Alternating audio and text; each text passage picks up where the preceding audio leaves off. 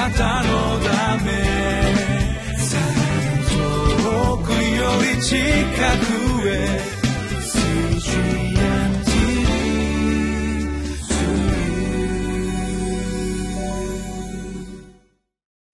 10月17日のリビングライフの時間です。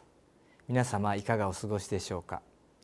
私はウェスレンホーリネス教団の玉川キリスト中央教会の牧師の本間と申します今日は詩篇の103編13節から22節ですけれども今日もまたこの後の聖書の朗読に合わせてぜひご一緒に声を出してその御言葉を本当に合わせるようにしてですね読んでいただければと思います。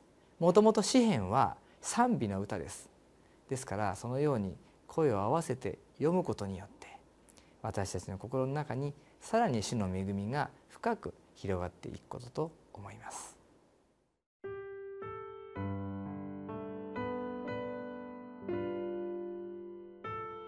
詩編103編13節から22節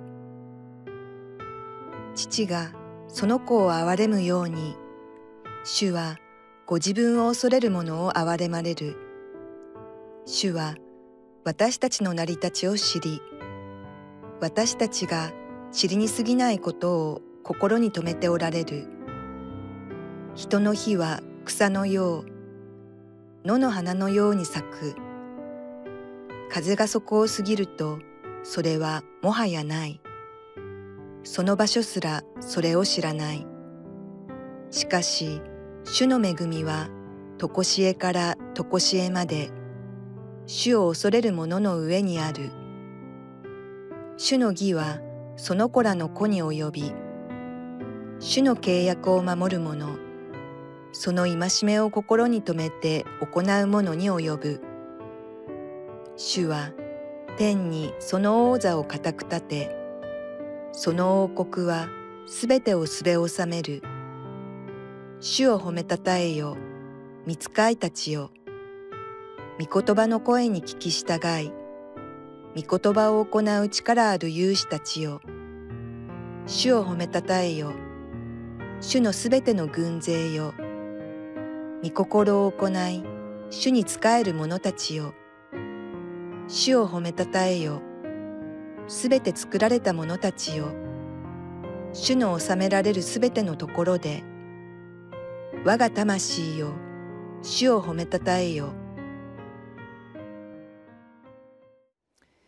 昨日読んだこの詩篇103編の前半では主のよくしてくださったことを何一つ忘れるなと言って神様の恵みの一つ一つを数えていくということを覚えました。どのような小さなことであってもどのような普段は当たり前のことだとしてもでもそれが当たり前でなかったら困ると思うことがあるならばそれらは全て神様の恵みです。そうやって一つ一つの恵みを数えていくときに私たちがいかに神様に生かされているのかということが分かりますしまたその生かされている自分自身がいかに小さいものであるのかいかに限りあるものであるのかそのようなことを強く意識させられます。確かに私たちは小さくまた限りあるものでありますけれどもその私たちに対して主が非常に大きくいや無限の愛を持って私たちを愛しまた導いていてくださるということが分かる時に主のよくしてくださった一つ一つのことを覚える中で私たちの内側にはさらに神様のご存在というものが大きくなっていくことでありましょう。この103編の後半には神様の永遠永遠の神様の恵みということと私たち人間のなす技人間という存在そのものの儚さというものが対照的に書かれています。でもそのような人間の技の儚さを覚えつつもしかし主が触れてくださる時に本来の被造物である私たちの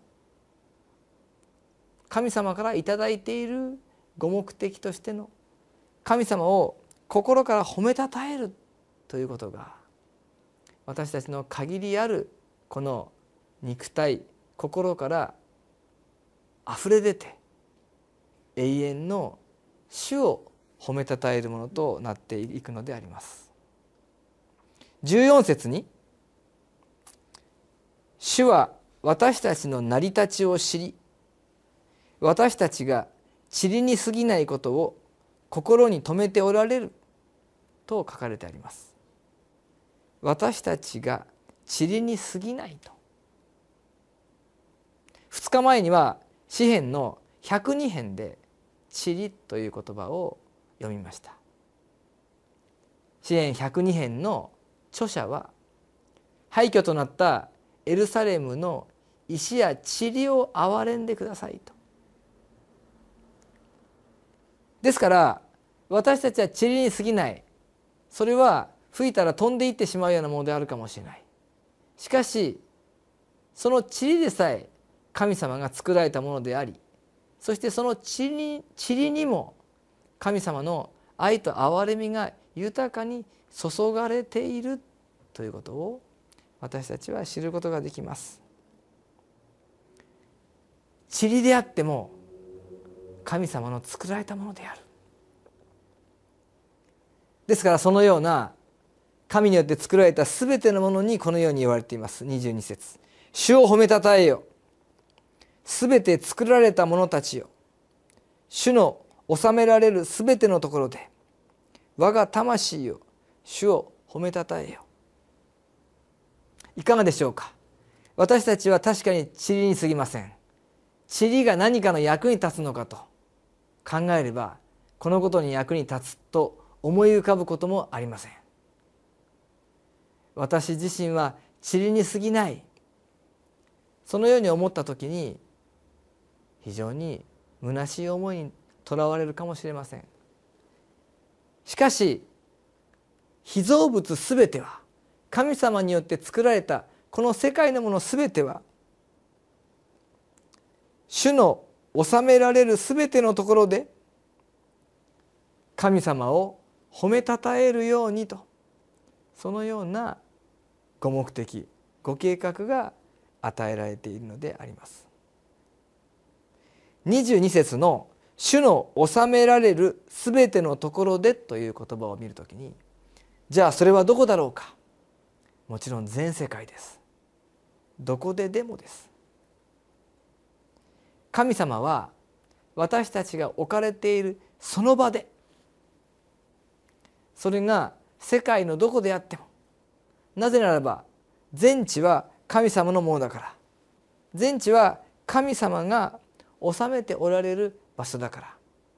そのどこにあったとしてもそこで神様を心から魂の賛美として捧げることができるのだとそのように言われています。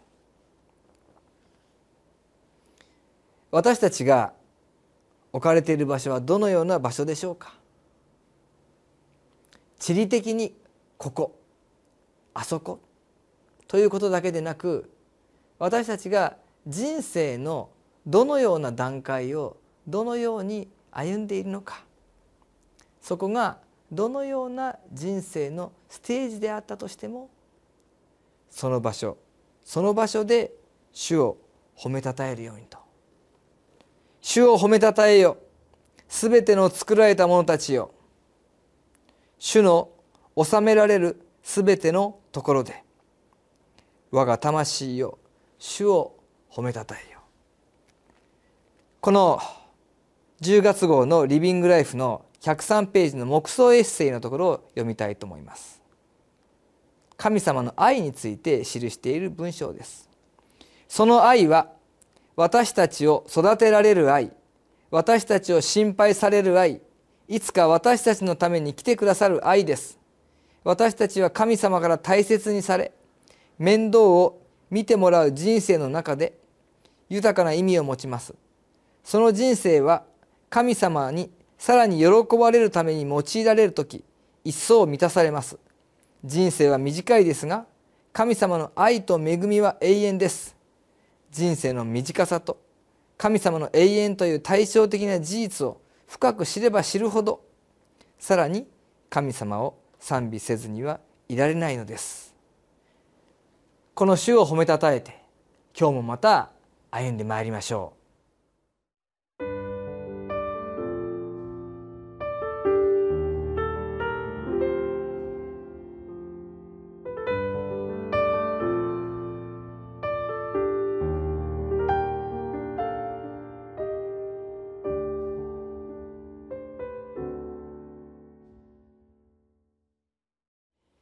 今日私たちが行く場所。そして私たちがすること。経験すること。それらすべてが主を賛美する場所です。今日の祈りをお祈りします。草のように儚い人生に縛られず永遠なる主の約束を見上げ主に従って生きていくことができますように。